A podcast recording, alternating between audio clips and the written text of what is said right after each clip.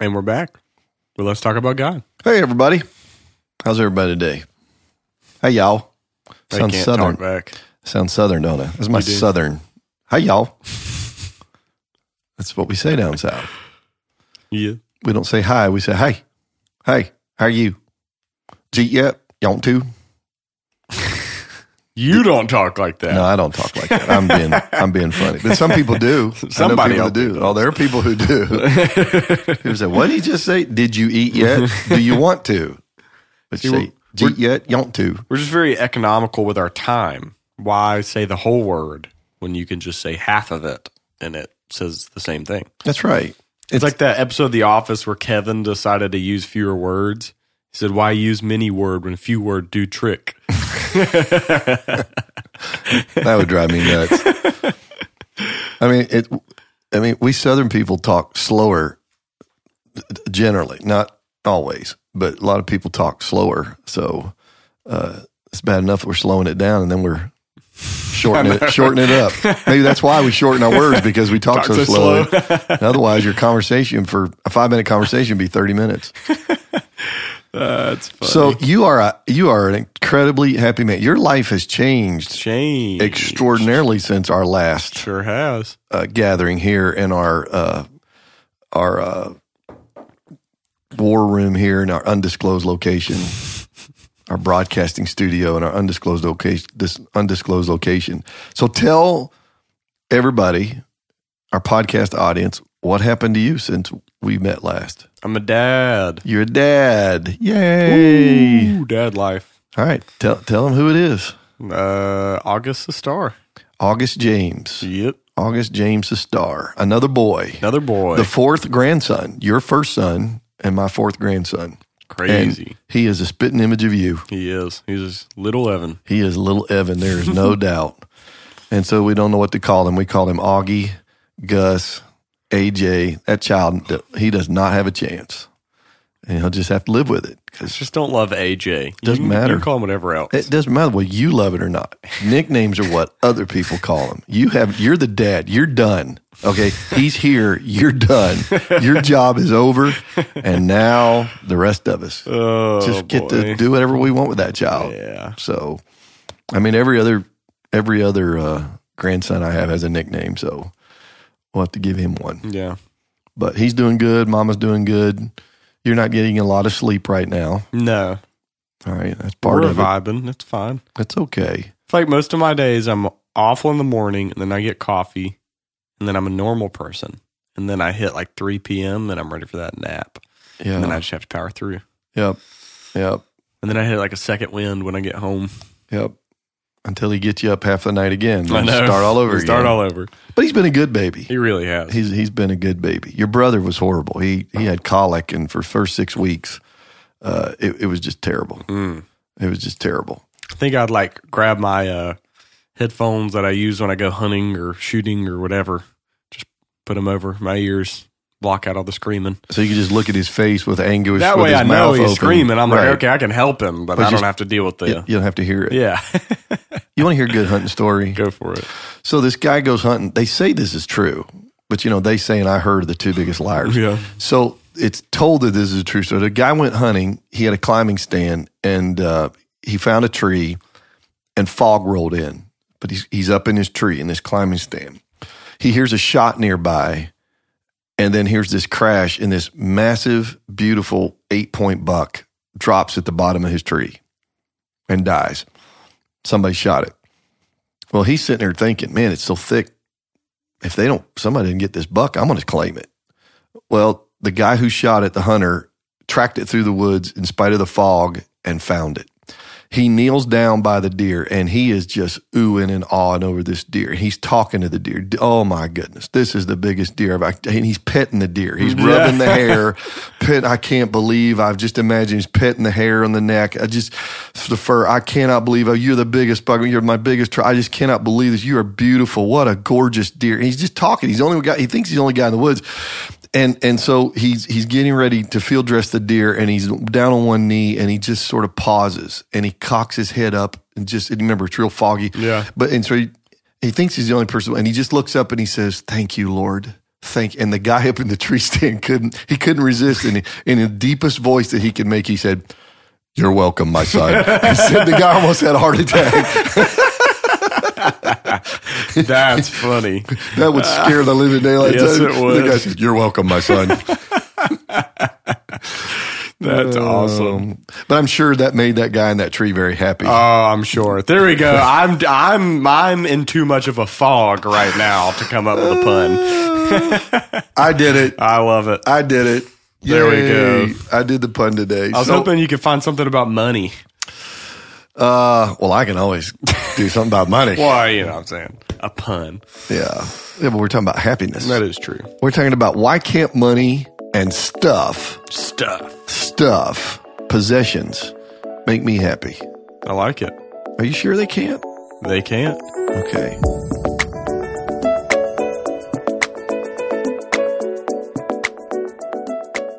So when I I like originally like preached this live, and I started off by talking about how um, when they came out with the first Apple Watch, like I wanted one so bad, and I don't I don't remember if I got it for a birthday or Christmas or if I bought it. I don't know, but I got the Apple Watch. I remember this. ever since I This is when you lived at home, right? yeah, yeah. And ever since I got the watch, like I, I knew it just didn't feel right. And like basically, the band that they gave you was this magnetic band, and it would like not break, but come undone all the time. Right. And then the watch would just be hanging from your wrist, which is terrifying. And I could never figure out why. And then one day, you and I walked into Walmart, and I'm like swinging my arms, and it comes undone, and my Apple Watch falls screen down on the floor. And when I pick it up, it's cracked and oh. destroyed. Oh. Which I realize now I'm just the idiot who put the band on wrong. Oh, is that so what it I'm the was? reason. So then Oh, no. I'm like, now Apple Watchless. So then next Christmas, I'm like, man, I really got to get an Apple Watch. And I remember I was in college at a Starbucks working on a paper, and I went on AT and T's website because they were sold out everywhere else, but AT and T had them, and I bought an Apple Watch, and I was so happy. And then a couple years ago, it just like stopped working right, and like it was slow. And the apps didn't work half the time, and it kept telling me that I needed an update, but that I couldn't update because I wasn't connected to Wi-Fi, even though I was. So then it really like didn't make me happy at all. And my point is that like stuff, it's cool, but stuff breaks down and it can be fun for a while and then it can be extremely frustrating. Cause that Apple Watch made me happy and then I was real sad having to do the walk of shame around Walmart with you, just staring at my broken screen. Broken screen. or Yeah. now I spent all that money on an Apple Watch that now lives in a drawer at my house because it's I think you're right. I think up. I think money or possessions. You're right. I think they can make you happy because I think there's a difference between happiness and joy. But you're right. I think it's temporary. It, it's Can make you happy in the like emotional, earthly sense. right, the- and and even f- for a short time. I mean, it might make you happy for a while, Mhm. but if it breaks, boy, the happiness is gone. Or if it's like you, what you went through, it malfunctions. Then all of a sudden, you're not happy. You're angry mm. or you're frustrated, and the very thing that brought you happiness is now created a whole nother emotion that's negative instead of positive. So yeah, I, I agree with you totally. I mean, money. I think I told this in the one of the last podcasts, but I just love that story of John D. Rockefeller. I'm just going to tell it again because mm-hmm. I'm sure you know not everybody remembers. But you know, they said to him, Mr. Rockefeller, he's the richest man in America. If you study history, at one time, and he they said, Mr. Rockefeller, when will you have enough money? And he said, when I have just a little bit more. I mean, obviously, what he had was not enough to make him happy, Yeah. and it's kind of like a. I always say it's kind of like a drug Yeah, it you, is. You, got to have more, you know, and and the drug, whatever made you feel good, it's got. And, and I know people that, um, um, I'm thinking one person in particular, they love to buy certain things, and they buy a lot of these. And when they get one, they'll wear it for a little while, and then they're just like a watch. And and then when after a while, that watch they see another mm-hmm. watch, so they'll they'll put that watch in a drawer, and I mean they'll have like twenty watches, yeah. and and people can do that with shoes, where they buy a pair of shoes and they wear it, well then they see another cool pair of shoes, and then they go buy that, and you might have two thousand dollars worth, three thousand dollars worth of shoes Yeah. in your closet, and you've worn them three times. I think we can all agree that there's a special level of dopamine when that Amazon package arrives at, arrives at your house. Yeah. and then you open it up. Like Christmas. I love it. Like one day I came home and Elizabeth had opened my Amazon package and I was like, Elizabeth, look, you can't ever do that again. No. I love opening this package. Yeah. like it's one of the small joys in life. Yeah, exactly. That's but there's right. like we just tape, love getting tape stuff. it back up. Yeah. Tape it back Let up. me rip it and up. let me open it. But you're, I mean, yeah, you're totally right. But you know, a, a lot of us were convinced that money can make us happy, and if uh, if maybe you're coming in late or uh, you just don't remember, remember we are um, we are having a conversation, but it's based off of Thomas's Aquinas. Thomas's Aquinas. Well, Thomas Aquinas's Summa Theologica summary of theology, in which he talks about happiness. And what I love about Thomas is that he's so thorough, is he always engages other people's arguments. So before he talks about what he believes, he legitimately interacts with what other people have to say. So he kind of gives them a chance. He says, look, if happiness is in man's last end, or it's the finish line for humanity, it's the reason we exist, right? It must consist in that which has the greatest hold on man's affections. That seems to make sense. Whatever man wants the most, that must be what's going to make him happy. Ecclesiastes 10:19 says all things obey money. So happiness must consist in wealth. I think that's a sneaky little argument right there. Um, you know, I think that's uh, you know, I could see somebody buying into that. Yeah. That money has the greatest hold on man's affections. I would say that that's probably correct. And we're going to talk about later how uh, the love of money is the root of all kinds of evil. I think it has a great hold on our affections. So happiness must consist in wealth. Then he offers this. Boethius says happiness is a state of life made perfect by the aggregate of all good things. State of life made perfect by the aggregate of all good things. Money is the means of possessing stuff. Therefore, money makes me happy. So if the philosopher Boethius says it's the aggregate of all good things and money is the way that I get things, therefore money must make me happy. Kind of sounds good. Nah. Don't buy it. So we have to ask ourselves, what does the Bible actually say about money? And this is one of those uncomfortable truths. We're only going to list four passages, but the Bible has a lot to say about money. Jesus talked more about finances and money than he did heaven and hell. Yes. He, uh, uh, uh, there is a great deal of scripture because I think God knew that that's a major part of our life. I think the first statement was right. I think money has the greatest hold on men's affections, and I think that's why he came to talk about it. I think that's an idol we all have to smash before we can love God. At least in first world countries, I mean third world countries. I don't know if they don't have any money. There might be other holds. You can so- make money in idolatry. You can love what you don't have. I, I, Yeah, I I'm just so. talking about. I don't know if it has as much a hold in Yeah, a I mean, place where yeah. there's poverty, but even then they want money. Yeah. So So Matthew six twenty four, Jesus says, "No one can serve two masters, for either he will hate the one and love the other, or else he will be loyal to the one and despise the other. You cannot serve God and mammon, or literally riches, So mammon, if you've ever heard that word, just means wealth or riches, money, mm-hmm. money, yeah. money. So, what do you have to say about what Jesus has to say there? Break that down for us. You can't serve two masters. You're going to love one and you're going to hate the other. First of all, I think mammon is a hilarious word. Just say it it really is over and over again. Mammon, mammon, mammon, mammon. mammon, Sounds like you're stuttering. mammon. It's just a funny word. Um, it's it's like a, a giraffe or an aardvark. Um, I I think that obviously Jesus is the Son of God, and He knows um, that. Like somebody said in another way, either you're going to control your money or your money will control you. So h- how about that? And I think that's what he's saying is that is that somebody is going to be in charge of your life. Okay. Well, if if you're going to choose somebody, it needs to be God, because if your money is in controlling you, then you have this inanimate object uh, b- built on and coupled with this uh, greedy desire that is going to just take you in the wrong direction and, and help cause you to do immoral things and be vain and shallow. And we could just go down a whole line there. Uh, But if God is the one that's in control of your life, then money just becomes a tool. Money just becomes a, a means to an end uh, that that can be any number of ends. Well, if God is in control, it should be a good godly end. Yeah. like giving to people and helping people, or just buying things that you need, um, and every once in a while getting what you want. Yeah. But uh, yeah, uh, I think something that point that like kind of stuck out to me is Jesus didn't use a general word like you can't serve two things or love two things. He says you can't serve two masters. And the point that I think we shouldn't miss is that God is a master, but money is a master. And masters have servants or slaves.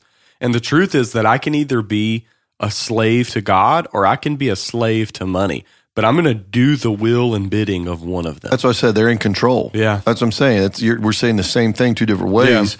One of them is going to control you. And people who are controlled by money are usually greedy. Mm-hmm. They're usually not very generous. They're, uh, and again, controlled. Yes. So the money is telling them how they're, they're they they usually want possessions. They usually want uh, they want to be in a certain echelon of society and a, and a status, and um, they want to be perceived a certain way. It just it opens this whole world that is very carnal and it can be even very sinful. And the point is that you can't pursue money over everything and still be a Christian. You will have to sacrifice w- what it means to serve God. You have to sacrifice morality to serve money more than anything. And Jesus said, "How hard is it for a rich man to enter into the kingdom of heaven?" Yeah. you know, he said it's easier for a camel to go through the eye of a needle than for a rich man, and it's because uh, if if look if it's controlling you, it's your god. I, I think that's I think that's what's implied in this Yeah. is that you've made your your money your god. It's the one you it's what you worship, it's what you serve, it's it's what you give all your time and attention to. In fact, let's let's go to that story, Matthew nineteen twenty one, the the famous story of the rich young ruler, because I think that has to do with what you're saying. Jesus shows shows up to, or Jesus is hanging out doing ministry, and this rich young ruler comes up and asks him what he needs to do to have eternal life, and Jesus lists off all these commandments that he knows that the guy is like pretty well kept, and then he tells him he has to sell all his possessions. And the point isn't that all Christians everywhere have to sell all his possessions, but he didn't read off the commandment, "Thou shalt have no other gods before me." Right. and that's the one that he was breaking. Exactly. That's the very one. He said, I've kept all the others. And he said, Yeah, well, there's one you have it. Yeah. Right. And, and, and he said, if you want to be perfect, go and sell what you have and give to the poor. He didn't tell him to get rid of his money. I've, I've thought about this story sometimes because he says, if you want to be perfect, go sell what you have and give to the poor and you will have treasure in heaven. He didn't tell him to give all his money away. He just said, sell what you have. So he said, take your possessions. So I, I think that guy's weak spot was possessions. Mm-hmm.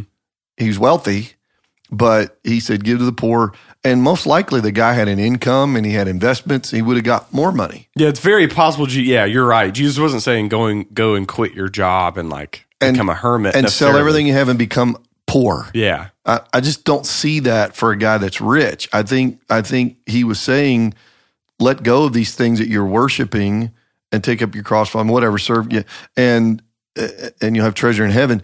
He, he and I think there was a perspective there, which is why I think it's we're talking about you can't serve God and money equally. You know, somebody has to be in charge. God has to be the one that then dictates what you do with your money. But um, I, I just think there was a um, a a commitment, a loyalty there, and that was so much to money, but that it wasn't to God. And then I think there was a divine. What was missing, what was absent, was a divine perspective. yeah, It just he was he was because money gets you focused on the world and the things of this world and the possessions of this world and the people I can connect with and who can I buy. Just Yeah. go ahead and be honest. Who everybody can I, has a price. yeah, everybody has a price, and and, and it takes you down this carnal road, and and Jesus is like, you, you're laying up all these treasures in heaven, this stuff, but what have you got, or on earth? But what do you got in heaven? You know, you, what are you mm-hmm. doing that's going to last for eternity? Because Jesus said that the places moths will, are going to eat all your clothes, and rust is going to destroy everything that's metal.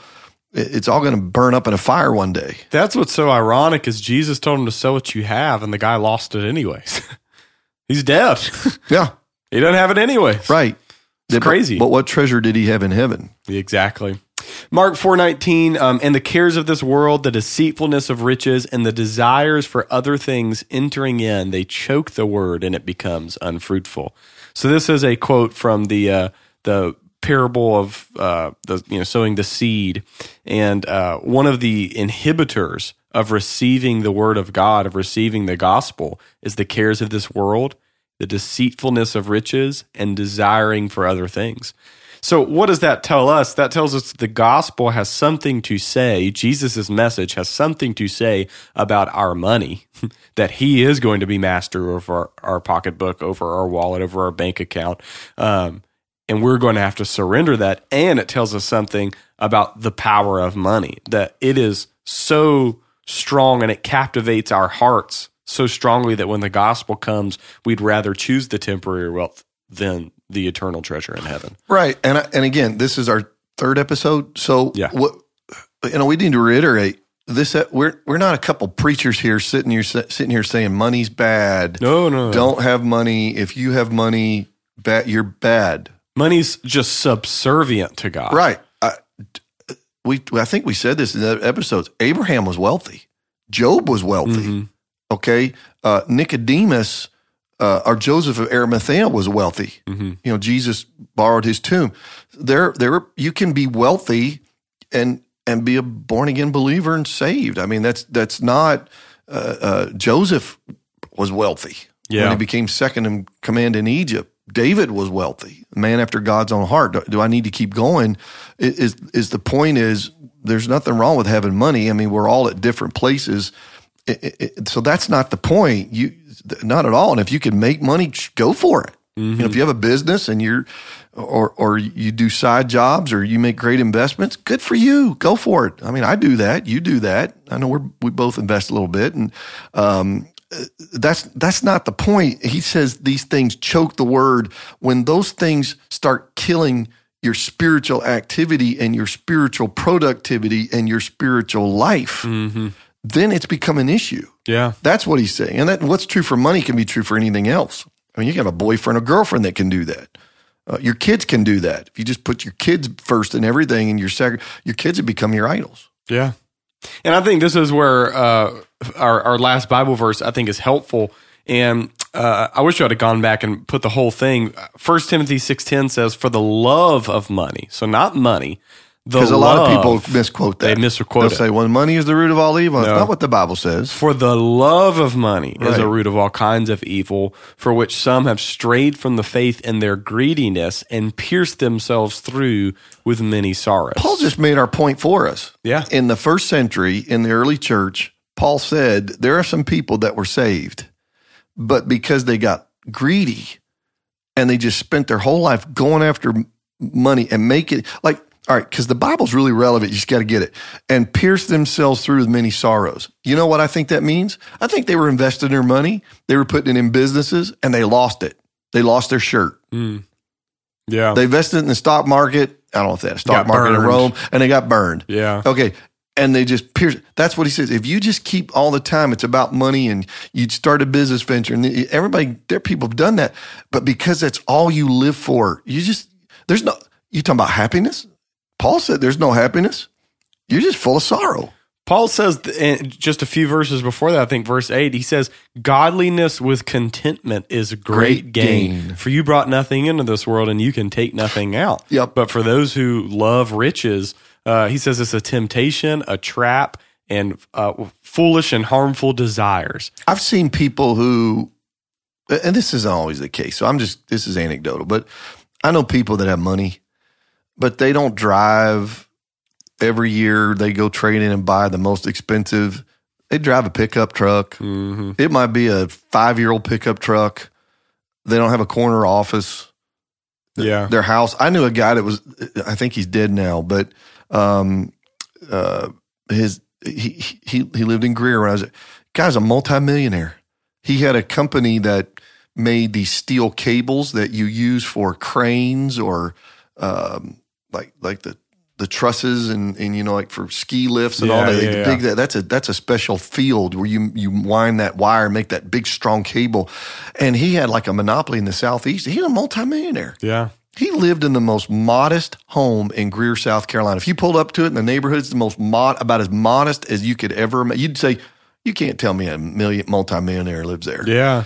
And uh, he was a little eccentric about a few things. Otherwise, he Just worked lived his life. and lived his, and he came to church, loved the Lord, raised his hands, loved to serve, loved to worship God. And um, my point is, when you serve the Lord, you can have all that, but see, you're not, you're not, it's not controlling you, and you're not making stupid decisions and and just getting all obsessed with things and what people think and all. It's like I don't. It's Paul, just Paul says in the midst of that, he says, if you have food and clothing, this is enough. yeah. And if like we can just speak to Americans right now, every one of y'all listening have far more than just food and clothing. You have infinitely more than just food and clothing. Right. Like everybody we're talking to probably has a home or an apartment, a vehicle, a Netflix account, a Starbucks gold card with $30 load. You know what I'm saying? We could keep going on. Like Paul's like, hey, for a Christian, it's enough to be content with eternal riches in heaven and enough we have here on earth. We have so much more. And you and I have traveled, and I'm going down this road. I don't care. I'm going down this road. You and I have traveled together. We've been to Honduras. We've been to Guatemala. You've been to Panama. We, we're wealthy. yes, we are. I mean, and and I mean this with no disrespect. Well, you if you live in a trailer park, you are wealthy yeah. compared To a shack. to a shack that has holes in it and slits in it, and the rain comes in. And your three year old to run around naked. Right, and they have dirt clothes. floors because we've been in their houses. Yeah. So when we say they have dirt floors, they have dirt floors, and they have uh, very archaic stoves, and they take corn and they buy big bags of rice and corn, and that's what they live off of, and fruit. And you can go to McDonald's and grab something Chick Fil A. We're rich, Mhm. and but it's it's all perspective. yeah. But you know, I think the word to me that just keeps popping up as we're going down this road is contentment. Where you Yep. said Paul said godliness with contentment is great gain, and I think that's the answer to what we're talking about. Why can't money and stuff make me happy? It can't because it can't make you content. Uh, as a matter of fact, I think it feeds you. It feeds discontent. It builds an appetite for more. Right, which is discontent. Yep. I'm not content anymore. It can it makes me content for a little bit, but then it doesn't. It's not. It's like if you eat lunch and then five hours later you've burned up all the energy in the food. It's like I'm, Mm-hmm. I'm hungry again. You know, well, why, well, you ate five hours ago. I know, but it's it's not enough. I, Yeah. I need some more food. I'm getting weak. I'm getting hungry, and I think that's what it does. It makes you hungry. It it fuels discontent.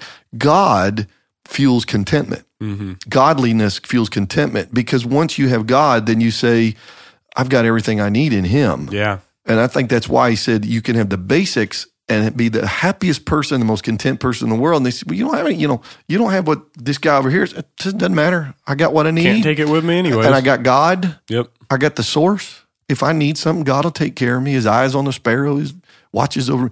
So I think it's a it's a mindset. Mm-hmm. He said, "Well, does that kill your drive to do things?" No, not at all. But you still say, "My contentment doesn't come on whether or not my business succeeds, or whether I climb the corporate ladder, or how many degrees I get." That's it won't make you content. That what what makes me content and happy and fulfilled is my relationship with the Lord. That's right. I mean, that's real. Like we're not making that up. It's it is the most unbelievable sense that you know somebody wrote a song that said, "I got Jesus and that's enough," Yeah.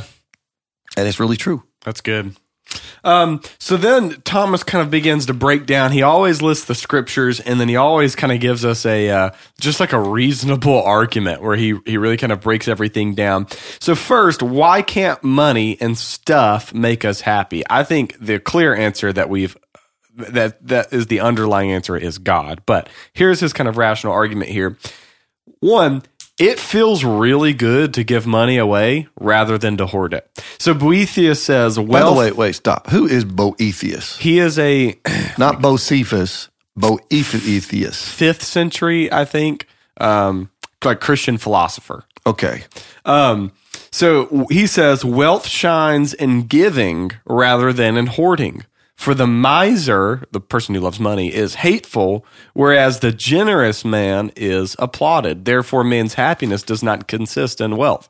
So he gives the opportunity that people who give money away, I think, A, feel good in and of themselves, it provides a joy. And then B, communally, so as a, like relationally, you are applauded not when you hoard money, but when you give money. So therefore, giving away your money, not hoarding it, is a means to happiness. So isn't it Paul that quotes Jesus? It's more blessed to give than to receive. receive, that's right. So we're not just making this up. It, it's this is scriptural. The Lord said it. Yeah. It's a whole lot more blessed or makes you happy. Mm-hmm. That's what the word means. We talked about in one episode. It's more blessed. There's more happiness in giving than receiving. You're reflecting Christ likeness who who gave. who gave. It's God who's a giver. You, you know, obviously, this is December, right? Mm-hmm. These, this is our December podcast. Uh, you know, who I'm thinking about right now is Ebenezer Scrooge Yeah, yeah. with Christmas, right? Bah Whole, humbug. yeah, the whole point of the story. He was a miser, and uh, in that very creative way, uh, through that story, the Christmas story, you know, he learned that you can't take it with you, and he shows him his grave where you're dead, and and you've done nothing good, and look at all this money, and then of course it changes his life, and he's out yeah. giving away and doing things. And so that's probably a probably a great connection here that Yeah. of a Christmas story that helps us to see there's a story that kind of sh- everything we're talking about a podcast plays it out for you. Yeah, that's really popular as well. Um, he also breaks down uh, the the twofold types of wealth, the, the two kinds of wealth, natural and artificial.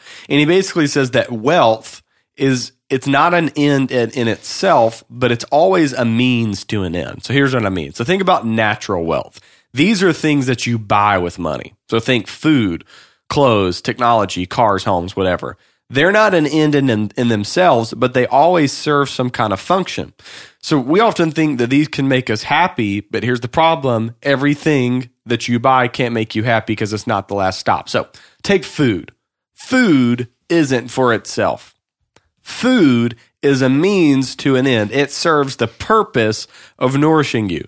It can also be for tasting good. It can be comforting during a time of stress. But the food itself, literally just sitting on your table, it can't make you happy. It's a means to an end. If I just possess food and I never do anything with it, what good is it for me? That's good. So what you're really, really saying is that maybe a full stomach will make me happy, or maybe comfort provided by that food will make me happy, or make me pleasure. You know, maybe pleasure from tasting really good food. Maybe that's what's going to make me happy. But the possession of food in and of itself isn't good enough. So whenever we think that stuff can make us happy, we're really saying something else can make us happy, whether it's comfort, security, pleasure, or whatever. Gotcha. Doesn't work. Things can't make you happy because they aren't man's last end, or they're not what man was purposed for. They're not what we were designed for. Rather, it is ordained to man as to its end. Here's what I mean. It has an end. It's not your end. Psalm 8 8 says, Thou hast subjected all things under his feet, talking about humanity. You, as a human, were not created for stuff. Stuff was created to serve you. All things have been subjected under your feet. You were created, if we can go back to that first episode of Genesis 1, you were created to and rule on God's behalf, to be a representative for God's kingdom. And He has granted you to take dominion of the earth, to subject everything under your feet. So why we see Adam naming the animals and stewarding the garden and working the earth and building city. Like he was to take dominion of it and use the world and its resource, resources for his purpose and ultimately for God's purpose. We weren't created to be a slave to stuff. Stuff was created for us to work out our and God's purpose. Yeah, and, and Adam and Eve, you, you go back to that story, and we always go back to Genesis. Is they had paradise, Yep. everything to make them, air quotes, happy Yeah. was there, but that's not what made them happy. God came down in the cool of the evening, and they had fellowship and relationship with God. That was the high point. It was discontentment at everything that they had that eventually led to their sin.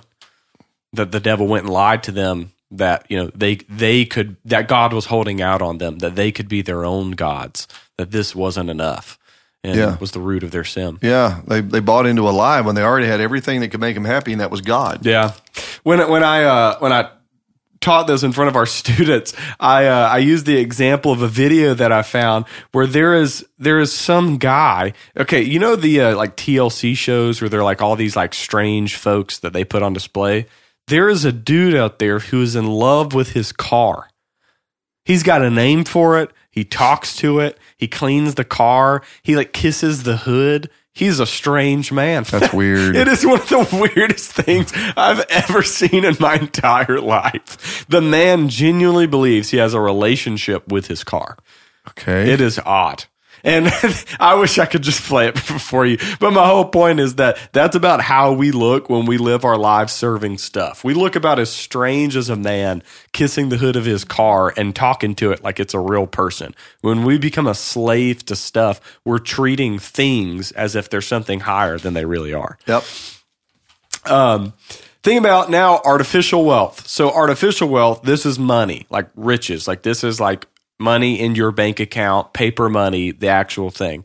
Money can't make you happy like that because it's literally just a man made means to buy natural wealth. So if you just sit there with a pile of money, it can't do anything for you. So you're not going to be happy if you got a pile of money or money in the bank. And you don't do anything with it. It's just Right. paper. It's just something, it's just numbers on a screen. Money in and of itself can't satisfy. you. So then once again, it's just a means to an end. So I All right. think money can make me happy because it can buy food, but I think food can make me happy because it can give me pleasure, so on and so forth. So somebody's going to argue it because uh, there are people they love accumulating money. I mean, they're tight and they get money and they won't spend it. So they get ten thousand dollars in the bank and then they just keep socking money away and they will sacrifice to get twenty thousand and eventually two hundred thousand and four hundred thousand. They got money in the bank. They'll never spend it year after year, and they just they get they love accumulating wealth. So how do you respond to those people? I think you have to ask why do you like accumulating wealth so much? My guess is it would probably be a sense of comfort or- or security that I am storing up in case. I'm storing up in case. I'm storing up in case. But the truth is that money can't prevent all of your problems. You can still get uh, hit by a car and paralyzed. You can still get cancer and die. Your wife can still leave you and take half of it, and you can be miserable and depressed. Like the, there are a number of things that I can store up you know 400 million in my bank account um, and something else can come take me out and rob my happiness so to store up money in a bank account is just to make me feel secure or comforted but my security and comfort can be removed by all, all other kinds of things somebody can take all of it you know, there, there are like a number of things and then at the end of the day it can't prevent your own death you're going to die and you're going to lose every last bit of it so it it doesn't do for you what you think it's going to do I I, I think you're right. Um, within inherent within the concept of money is the concept of stewardship. If Mhm. you're going to look at it, even if you look at it outside of God, you have to steward your money. But if you look at it within the context of God, money is to be stewarded as well as the things of this life. mm-hmm. But let's just talk about money. So, stewarded means I'm required to do something with it. And the Lord, in two different places, said that the sheer accumulation of wealth can be perceived as, as evil. Not because got a whole parable about it right, it's not because you're accumulating wealth, it's because you're failing in your stewardship mm-hmm. money's not given to you to accumulate masses of it and then die one day. Somebody else is going to get it and do something with it. But it is to something is to be done with it. Yeah. Money serves a purpose within God's economy. Mm-hmm. Don't you love how you use like God's that. economy there with that? Yeah, that was good. That was really good. That was- Actually, that was actually good. Thank you. It was real smooth. All right, break that down real quick. What What are the two meanings of economy in like ten seconds? Well, economy for us is just the the the, the, the use of money and whatever. God's economy is more like His plan. The way He enacts salvation. When He acts salvation, as well as beyond that. Yeah, and yeah. then then what's the and and the repercussions of that. So uh, or or the anyway. Um, you're right. There's like a whole parable where you remember the guy that said. I have I have gained so much and accumulated so much. My barns are full. I'm going to have to build bigger barns Yeah. and I'm going to eat, drink, and and kick back and party. And God said, "Well, Okay, but tonight you're going to die, and this night your your soul will be required of you. Yeah. And then what are you going to do? Yeah. And so the point is that all that accumulation was is wasted. You know, of course, the guy's heart wasn't right. Um, but then you, you talk about the guy that um, the talents. Mhm. So he gave one guy talents and another guy, so he gave one 10, one five, one one or whatever. Mhm. Um, or what was it? It was five, two, and one. And he and he said, uh, do something with it, with the money. The talent was a money, not not your talent, like your gift. Yeah. Your, so a talent was like a, a dollar. So the guy that took the five talents did something with it, invested it, and made more money with it. The guy with two, the one guy, he stuck it in, in a, buried it in the ground. So he did nothing with it. So the point is, a lot of the times we're seeing with the Lord when He's using stories of money is doing something with it. And you say, well, you say, well, that guy did the guys that made five, yeah, they didn't they didn't just hoard it, but they put it to work. Yeah. And I think a lot of times what God says is take money and put it to work. hmm You know, not just for your needs, but put it to work for the kingdom of God. And that that kind of pulls us back around that it's more blessed to give than receive. Sometimes you put your money to work just for letting it go. Yeah. just got to give it to somebody else and say, "Here, you need this," uh, because you're meeting a need or you're helping someone. I think people forget that God does not usually, He does not typically work immediately. He usually works mediately. And what I mean is, God prefers to work through humans, right? God could have established His kingdom here on earth, if you will. He didn't need us to be image bearers to represent Him. To do, He just likes using humans. He likes using people. And sometimes this is easier for us to say, you know, you know, like Chris, you got such a great gift of preaching. God's going to use you because that seems super spiritual or whatever. Or you know, you've got a you've got a great gift of of you know hospitality. God's going to use you to welcome people in the church. Like we can get all that, but we don't think that God has given us a great gift of being really good at money, so that we can then be used by God to further the kingdom. But the truth is that um, we don't need to zone out when it comes to our money and just be like, oh, well, God's sovereign. He can do, you know, whatever he wants.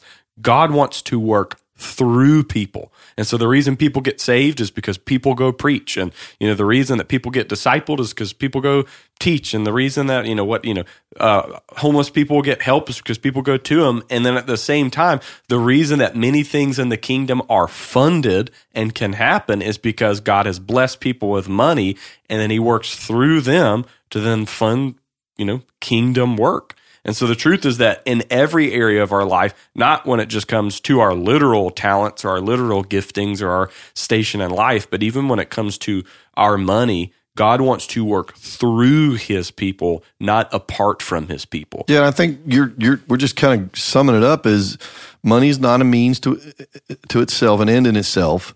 You got to do something with it. Mm-hmm. And if you do something with it solely for yourself and you buy stuff and you spend stuff and you go have pleasurable events and services and activities, it, it's okay. But if that's all you do, it's really a waste. Mm-hmm. It's really self serving and it's not going to give you happiness. But when you take that money and you also use it for the glory of God, you give God back 10%, you, you give offerings, you help needy people, you invest in ministries and the king, then that's that's when you find the true happiness. Yep. That that's when you say, Wow, now my money is making a difference in somebody's life spiritually or in the church or whatever, or just meeting a need, somebody who can't afford because they're poor or they've gone through a hard time. I can help make a difference. That's good. And that's where the happiness comes from. So I hmm. think it's what you do with the money. It, you know, that's what makes the difference. Finally, uh, Thomas goes on to give us a few reasons um, uh, or a few examples of how money can't buy everything. And I think these are really, really good. So here's why you shouldn't worship money, why money can't make you happy. Money can't buy you spiritual things. This should be the most obvious. So Proverbs 17, 6. What doth it avail a fool to have riches, seeing he cannot buy wisdom? So you can't have spiritual wisdom uh, from money. So you you can't buy God's blessings. You can't buy God's salvations. You can't buy eternal life, and and that should be pretty obvious. But you can have all the money in the world, and you can still die, and uh, sadly, you could still spend eternity in hell. You know, I'm having a Beatles moment right here. Can't buy me love. Money can't buy me love. You know, there's a song, right? No, I have no idea. There's a Beatles Oh, song. I got you. Can't buy me love. I'm only 25, so I know. So, I mean, it's, all right. Sorry, go ahead. All the people my age and older are going, yeah, he did a Beatles reference, which I don't really like the Beatles. So, if we are um if we're gonna kind of use that same verse what does it avail a fool to have riches seeing he cannot buy wisdom money can't just buy um money can't buy spiritual wisdom but it can't buy earthly wisdom either so i literally wrote my notes you can be rich and stupid oh, yeah. Oh, yeah. Seen that. so you can i mean you can have all the money in the world and you can uh, use it terribly ruin your relationships be an idiot make horrible decisions have people not like you X, Y, Z. I mean you can just be a dunce be an ignoramus as the little uh, cracker barrel triangle games And tell me evil. that i am You can be rich and be evil yeah and, and use it for, for bad purposes. Exactly. Um, money can't buy meaningful relationships. Rich dudes have tried. Hugh Hefner tried. Gold, rigger, gold diggers are real and they don't love you. That is what I put in my notes, but it's real. You can have all the money in the world and you can't buy people who legitimately and actually care about you. You can buy people to hang around you. You can buy people to maybe fake like they care about you, but you can't uh, force their heart to actually care about you or force them to truly love you. Can't buy me love. There we go. Money can't buy me love. Money, uh, money can't buy you mental health. Um, it can help you see all the experts. It can help you take medicine, uh, but ultimately, it can't just fix you. And so, there's a reason that rich people sadly kill themselves. There's a reason they go into depression. Um, money and bling and stuff eventually wear off, and so we sadly hear about a lot of celebrity deaths, people with fame and glory, and people with lots and lots of money, um, but who are ultimately depressed, uh, dependent on medication, struggling in their lives. They have everything you could ever gain in this world, and it's still not enough for them mentally. There's still something missing. It it just can't fix all your problems. I'd rather have Jesus, boy. I mean, I'd, I'll take all the money I can get, but pfft, Oh yeah, I'd much rather have Jesus. Oh, I mean, because like you said, this stuff's not gonna. It's not not, gonna, gonna last. last. It's it isn't. If you get that's that's what you get an eternal perspective. hmm I mean that. I mean that's why I love Ecclesiastes, and I think I referred to it in the other podcast. Is it, again, I just I, I love. It's kind of become a philosophy of life. Eat, eat, drink, and enjoy the fruit of your labor. He said you're going to work hard. and When you work hard, you're going to make money. So he said, eat, drink, enjoy the fruit of your labor. You can, you can buy things, you can do things, you can do things with that mm-hmm. money, buy things. That's what's Ecclesiastes. But he said, boy, you better remember that the number one thing is fear God, keep His commandments. Mm-hmm. Remember your Creator in the days of your youth. You better put God first, Yep. and then all that other stuff. Will, you know, you'll have a right perspective on how, how to handle it.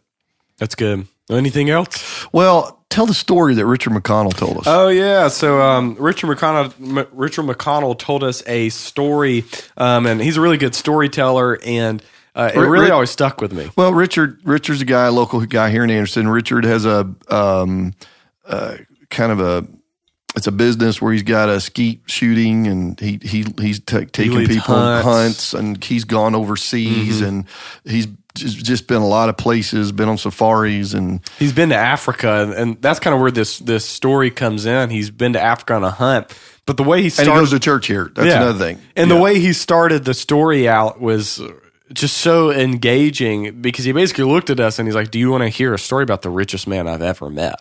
And so, like, you're pretty excited because you're like, yeah. "Man, like, what what am I about to hear about? How extravagant extravagant is this going to be?" He said, "Let me tell you about the richest man in the world."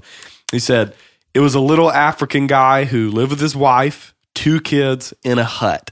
And every day they would wake up and overlook the most beautiful mountains that I've ever seen in my entire life. They witnessed the world literally come alive every single day, exactly where they live in uh, the beautiful nature of Africa. They don't really have a whole lot of money, they don't have a whole lot of stuff, but they've got each other and they've got a beautiful world. And I think that gives uh, a certain perspective on how money and things cannot make you happy. That um, there is a man, you know, content and satisfied with uh, we could say God's good creation and the people He's put around Him, uh, rather than all of the things and materials that He's collected. That's And, good. Uh, we know that God ultimately is the one who can satisfy us, but I think that's a beautiful picture of being um, content with what you have, and uh, we can direct our hearts to trust God with the rest. Yeah, that's good. Well, thank y'all so much for joining us.